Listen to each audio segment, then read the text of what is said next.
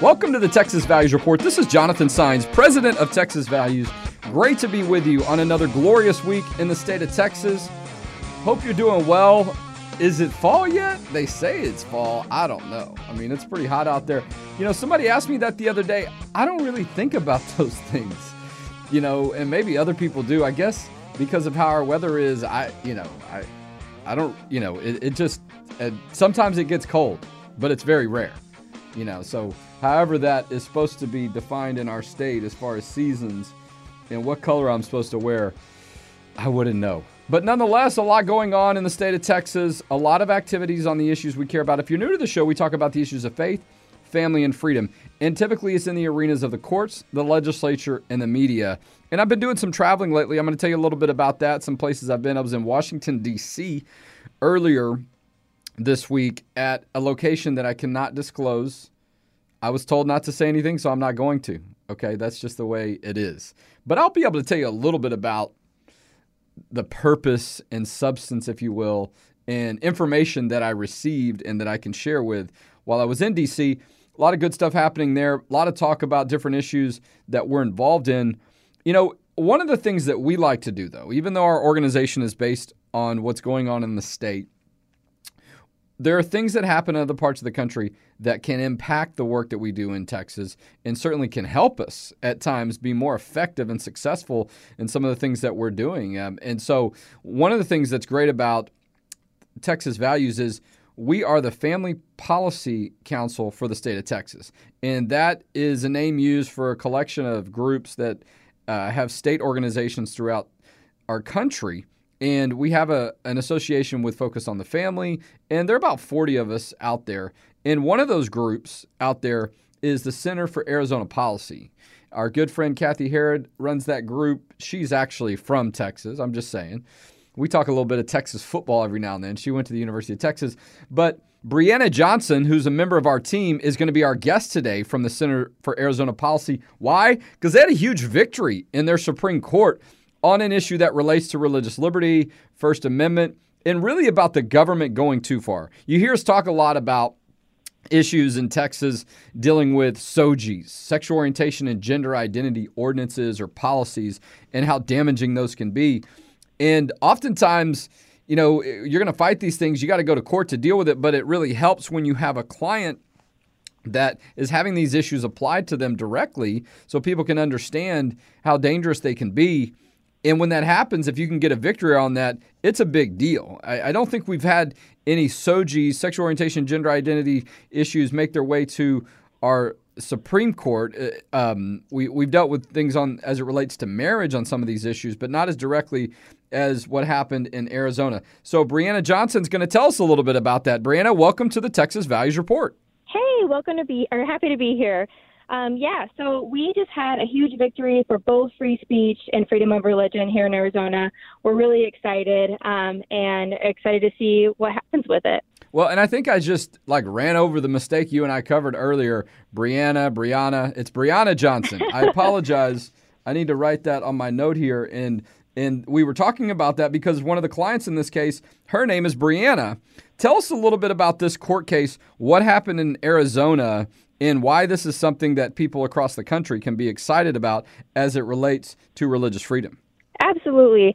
So the story of Joanna Duka and Brianna Koski um, is that they're two young calligraphers here in Phoenix. Um, Joanna is actually a good friend of mine, and we do a lot of work with her. But their specific um, organization is called Brush and Nib, and they meet with couples and spend time trying to create custom wedding invitations um, that represents them, represents their relationship, um, truly is a piece of art that reflects who they are. And um, they're both committed Christians, which is so wonderful. They honor God and God's design for marriage between a man and a woman. And so the city of Phoenix passed a sexual orientation, gender identity ordinance, similar to what you were talking about, the SOGI laws, um, basically saying that Joanna and Brianna um, could be fined and they would face jail time if they remain true to their deeply held beliefs. And so um, our friends at Alliance Defending Freedom filed a lawsuit on their behalf to stop the law, and praise God, uh, ended in a victory. So here's what we see happening a lot of times, and people don't always understand this or want to come to terms with this. These laws on sexual orientation and gender identity, and oftentimes they're city ordinances because they can be a little bit more difficult to pass at a state level because there's a lot of opposition depending on what state you're in. But th- the way that they work is they compel, they force individuals to do business a certain way. As it stated in this article, the city ordinance compelled them to create custom art for same sex weddings, even if it violated their deeply held religious beliefs. They had no choice but to file a lawsuit against the city of Phoenix. So these situations play out because the big government or the local government, whatever level of government, government comes in and says, you must do it like this. You have well, exactly. to create yeah. so, a wedding invitation like this. And if you don't, we're going to punish you. Right. And so, I mean, the important thing is here that Joanna and Brianna, or Brianna, see, um, serve everyone. Um, if somebody comes in their store, you know, it's about the message that they're being asked to create. And just how you said, the government has no place in forcing artists to create something that's custom made that violates their core convictions. Um, somebody comes into Joanna and Brianna's studio and they want birthday invitations. They want, um, you know, custom things for like something that doesn't deal with marriage. It's different. It deals with the, you know, what are you being asked to create? It has nothing to do um, with the individual who walks in the door. They don't discriminate. They serve everyone, but they can't serve all messages. And that's what is such an important distinction here because, you know, and what's great about this ruling is that this is in favor of the LGBTQ web designer who doesn't want to create um, a website that deals with marriage in a way that they don't believe. Um, well, this is for the atheist who shouldn't be forced to sing at an Easter service. And we've seen that happen. We have seen same sex bakers, artists. We've seen these examples where people have gone in and asked them to bake a cake that supports traditional marriage or supports marriage laws in a particular state, some of these incidents, and they've refused to do it. And they think, you know, they they have the moral high ground and they have every right. Eh, but common sense kind of tells you, yeah, that's a little much to force them to do that. But I don't think any of those cases I don't know if they're, they're they've actually reached the court. When they get out in the public opinion, they seem to be very proud of saying, "You shouldn't force us to do this. We're absolutely not going to do that," and making a big deal about it. But that is the same principle that exists here, and that's what you're describing. That it, you know, even though many of the incidents, if not all of them, relate to people that have biblical beliefs, if you will, about marriage or or or, or support marriage between a man and a woman, that's a religious belief that they have that same principle applies if it goes the other direction, if you will. That's the beauty of the First Amendment. And a lot of times absolutely, people can't handle absolutely. that. And, you know, there are sometimes it does create uncomfortable situations and people will say things or make signs that we don't like or agree with. But that's one of the things that makes our country exceptional. But we don't, but, but the problem here and the concern here is it shouldn't be applied differently uh, depending on what your viewpoint is on an issue. And thank God for, you know, having a reasonable Arizona Supreme Court to make this decision. Right. You know, actually, um, to what you're saying, the court came with some really encouraging conclusions. And one of them, one of the quotes that is my absolute favorite says, but the guarantees of free speech and the freedom of religion are not only for those who are deemed sufficiently enlightened, advanced, or progressive, they are for everyone. After all, while our own ideas may be popular today, they may not be tomorrow. And that's what this is all about. You know, the government has no place in telling anybody what they should and should not be creating um, with their artwork and with their speech. Well, look, Center for Arizona Policy has been around since 1995, doing great work. Cathi and I have uh, got to you know interact numerous times. I imagine this is something that people across the country will be celebrating or be encouraged by. I would also imagine it probably hasn't got a whole lot of media coverage because it tends to happen that way. But I'm sure that y'all's reach is pretty wide and broad, if you will. But we're going to continue to do our job in getting this message out because this is what helps other courts realize, yeah, you know that that kind of makes sense. And when you get a precedent in place like this, even though it the Texas judges, if you will, they don't have to follow this. This isn't binding precedence it called, but it can be used as persuasive precedent, as we like to say. So you will likely see this being used in other cases, and I know something we're going to want to talk more about. Um, what do you, you? We were talking about this before you came on air. This ordinance is still in place, though. So the way this works is this is a ruling as applied to this particular situation, but people in Arizona still need to be aware that this ordinance could be enforced against them. Right. It, you know, so, I mean, the potential effect of the ruling is not quite as narrow as some claim. And that's been a bit of the narrative that's been tossed around here. But the court ruled that brush and nibs custom wedding invitations were pure speech protected by our Arizona Constitution over the city ordinance. So, in the discussion, the court noted other examples of pure speech, which does include paintings, music, written and spoken words, film, poetry, pictures. And this suggests that other wedding vendors, such as photographers, the writers, the videographers, such and such, um, the poets who create the unique works with celebratory messages, would also likely be protected. Yeah, that's good stuff. I mean, and we saw some of this. Solid. Yeah, great. we saw we we well saw, heard, however you want to. I listened to the audio of the Supreme Court argument the first time around with Jack Phillips, and you heard some of these things being introduced, and, and some of that was written in the opinion, and some of that was in the back and forth of the lawyers. A lot of people forget how broad the concept of speech is. It's not just spoken word.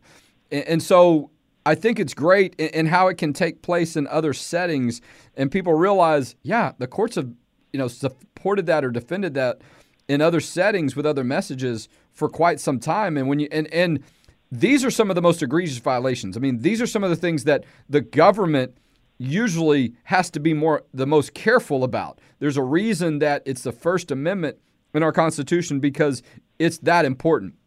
And so Absolutely. we're excited about this victory that you've had in Arizona. And like I said, we're going to want to talk more about it to our listeners. And I would imagine one of the things that's great too, now you've got Brush and Nib, they get to go do what they want. And that should help the business market. That should help other people that are in business realize they have these type of freedoms. Now they can go out there and be successful and continue to do the great work they do. Exactly. You know, and that's the beauty of a free economy and and the freedoms that we all should be able to peacefully live and work according to our core convictions. It's how it should be. Well, we're excited about this victory. We're excited about the work that the Center for Arizona Policy is doing, and we're grateful, and I know all of us are, that people like this company, these individuals, uh, Joanna and Brianna, um, have the courage to come forward and stand for what they believe in. And so often, when we stand on God's word and we have people of the same values come along with us, we're able to find victory one way or another. Bree, Amen. Bree, I'm going to say it right. Brianna Johnson has been our guest today on the Texas Values Report. She's the spokesperson for Center for Arizona Policy. Brianna, give our best to Cathi, and we look forward to talking to you again soon. I will. You have a great day. Thank you. Yes, ma'am. Oh, that did make it interesting that the litigant, one of the, the clients in the case was Brianna, and our guest was Brianna. Interesting. All right, trying to keep me on my toes here in the morning on Friday. We have, uh, and there's a lot going on in our office today, but across the state, um, a lot going on. All right. Uh, look, a lot of talk, um, you know, about our lieutenant governor, our governor, our elected officials. A lot of people retiring from office. Our good brother Mike Lang announced, state representative from the east, east, uh, excuse me, west of Fort Worth, announced he's retiring. Um, done a lot of great work with him. His wife Katie lang, not to be confused with the musical artist. His wife's name is spelled K A T I E, Katie. I think the musical artist is a, it's an initial K.D. Anyway, Katie lang, his wife, was the county clerk out in Hood County. She was the one that said she was not going to be forced to sign a marriage license that violated her beliefs. You may not remember that was four years ago. We did a press conference out there. CNN showed up. There were all the big satellite trucks. It was quite interesting. That was the day after or so the Supreme Court ruling. She stood firm, and uh, there was a lawsuit filed. The county caved. I won't go through all the details, but she stood firm on her beliefs, and then we ended up getting some legislation passed to sort of, in, in some ways, relate to that issue. And, and now the law is you don't have to sign the marriage license that a county clerk, somebody else can. So a little bit of unfinished business there, but in a lot of ways, still some protection.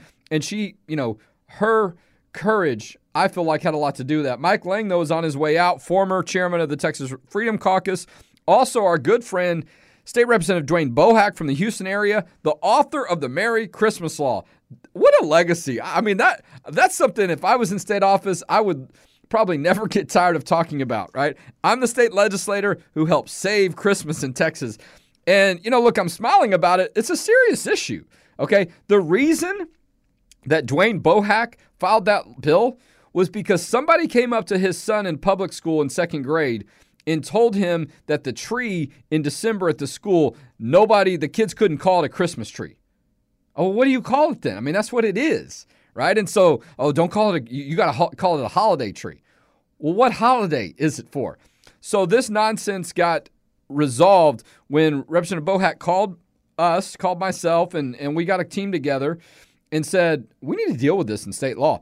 And unfortunately, there have been other incidents. So it allowed members across the state to say, you know what, enough of all this. So that was in 2013. We passed a law. Very simple. You know what I like? A lot of times when we're involved with drafting, they're very short. This law was one page long. If you look at the Pastor Protection Act 2015, one page. All right. A lot of times you don't have to say a lot. And I will tell you, and it's not because I'm an attorney, but just from my background, having worked in some of these fields and dealing with this, saying less is oftentimes best. Okay.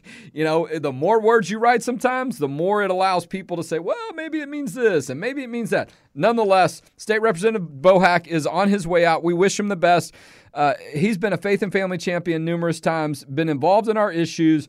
And look, he's a dear friend. Okay. You guys know if you've listened to the show, caught on several times, grew up in Houston, still have family there, love the area. You know, I, my beloved H Town, that's where he's from. So we do get a chance to see each other a little bit more since I'm in the area a lot.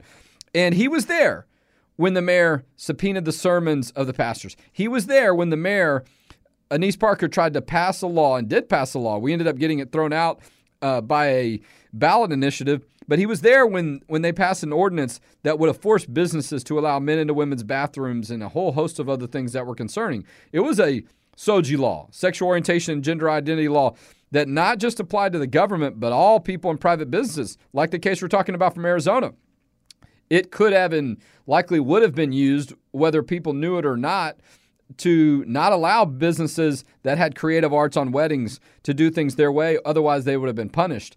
So, this is the only time a law like that was ever voted on by the people, and it went down in flames. Okay. 60, I can't even remember now, 6139. Okay. That's that's a uh, landslide. All right. That's more than Greg Abbott beat Wendy Davis by uh, a few years ago in the governor's race. Nonetheless, uh, anyway, so Dwayne Bohac is on his way out. We had a wonderful policy forum a couple of weeks ago just so you know, if you missed out, we're going to do that every year. But if you want to interact with us on an event, we have our annual gala coming up on November 15th in Houston. I can't tell you who the speaker is going to be yet. It's going to be good. But I can tell you that Senator Angela Paxton is going to be there. I can also tell you Kelly Shackelford, one of the finest religious liberty lawyers in the country. He was the one that led the effort recently to uh, at the Supreme Court. They won on a veterans memorial um, up in the, uh, the northeast part of our country that had been there for decades. Huge U.S. Supreme Court victory. He is a warrior and a champion for religious freedom. He's also on the Texas Values Board. We're going to be giving out an award in his name. It's called the Kelly Shackelford Award. I mean, that's kind of when you know you made it, right? When when you're still alive and they name a, an award after you, but it's well deserved. And the person that's going to get it, it's going to be well deserved as well. So we don't give it to Kelly. It's Kelly Shackelford Award that we give to someone, and Kelly is usually there, but it's someone who, you know, in some way demonstrates that same spirit and faithfulness and ability and importance that Kelly demonstrates year in and year out. Okay, I mean he he's the shoes that I his shoes are the ones I tried to step into when I started doing this work. He was the one that was leading the State Family Policy Council at the time, Free Market Foundation and First Liberty Institute. They've now gone and become a national organization, and I was asked to step over, step um, into that role, if you will. And that's why we created Texas Values in 2012. November 15th, go to txvalues.org. You can find out about the Faith, Family, and Freedom Gala. This event sells out every year, so you don't want to miss it. It's going to be on the west side of Houston.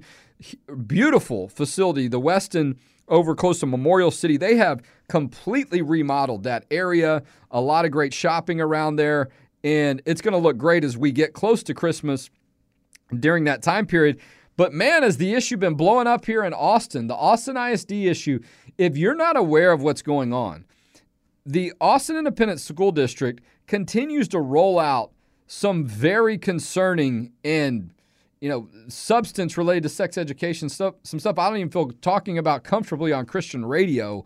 It's censored okay? We, have got to filter this stuff. But if you go on social media and go to our website we've got some more details about it. But it's way over the top. It's way out of line.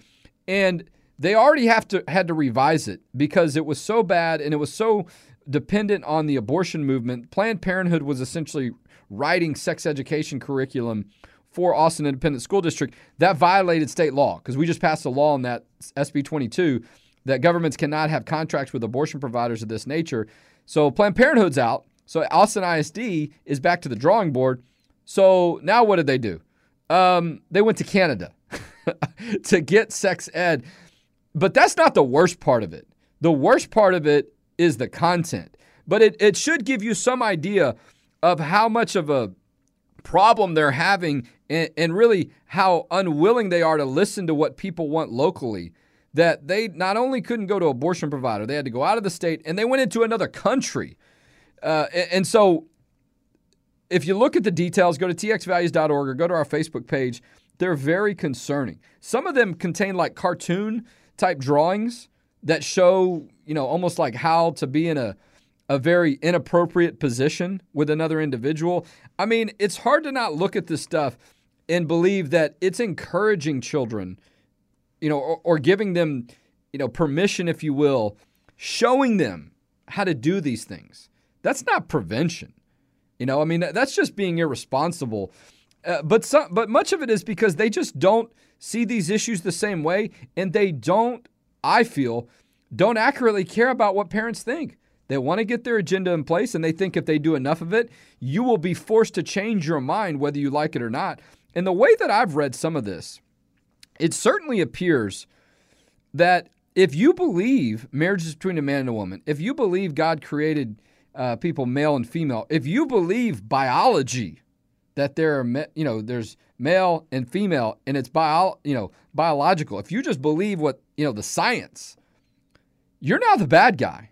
And, and, and it seems like some of this curriculum is encouraging students to label you as wrong, as bad. Um, I'm gonna have my meet my uh, communications guy text me the word though that was used if he can remember it that they were using as almost a way to be looking for and describing people that support um, traditional values or biology on these issues. I forget what the word was. I don't remember if it was a specific word or phrase, but really, you know, in a way, kind of teaching children to be looking for that and to be saying that those people are not fair or there's something about them that that's not right, to label them in a negative way. That is a long way away from sex education. Now, I have problems or concerns. Um, oh, this is how uh, um, the word or the way it was being used is it was one way to encourage them. Here's how to identify discrimination. And the way it certainly reads or appears is teaching them to be looking for people that believe uh, the biology of some of these things in, in marriage between a man and a woman. Um, they don't. They, they have these categories too of sexuality, and I don't think there was a category where it says one category is people that are attracted to people of the opposite sex. I mean, th- that really has been throughout time. You know, whether or not you believe there's always been gay people or people that are you know been attracted to people of the same sex there's no question that the large majority, or however you want to term it, has has been in, in, the biology of why we continue to exist as a society and as a people in, in being human is that you have people that are attracted to people of the opposite sex. That's no longer a category, or that's not included as a category as a description. It's all these other categories: people that are attracted to people of the same sex or multiple type of people. And so it's noticeable that that's missing. And so now what? All of a sudden that has become the minority or that's strange or whatever you want or, or, or that should be, you know, viewed with suspicion and concern. Anyway, it, it's gone way too far. And don't you don't have to believe me. This is what liberal or Austin kind of ISD parents are saying. However you want to, you know, kind of categorize people that have their school in Austin. Many of them are not conservative, so to speak, politically. I mean, I don't know what the numbers are, but I mean, look at who they d- typically elect. My point is, this is not a political issue. And you also have to wonder how much is this going to cost the school district when they continue to do these things that violate state law? We firmly believe what they're doing now also violates state law, SB 22. And um, and I think that you're going to see school board members and parents say this is not what is best for the school district. Enrollment numbers are down. There are major financial uh, issues for the Austin Independent School District, and now they've got themselves into another big mess. But we've got information at txvalues.org. You can find out about it. Our team has been trying to lead the effort to help more people get engaged, and a lot of parents are responding. You want to help support these efforts? We need your tax deductible donations at txvalues.org. And we'll be talking to you next week on the Texas Values Report.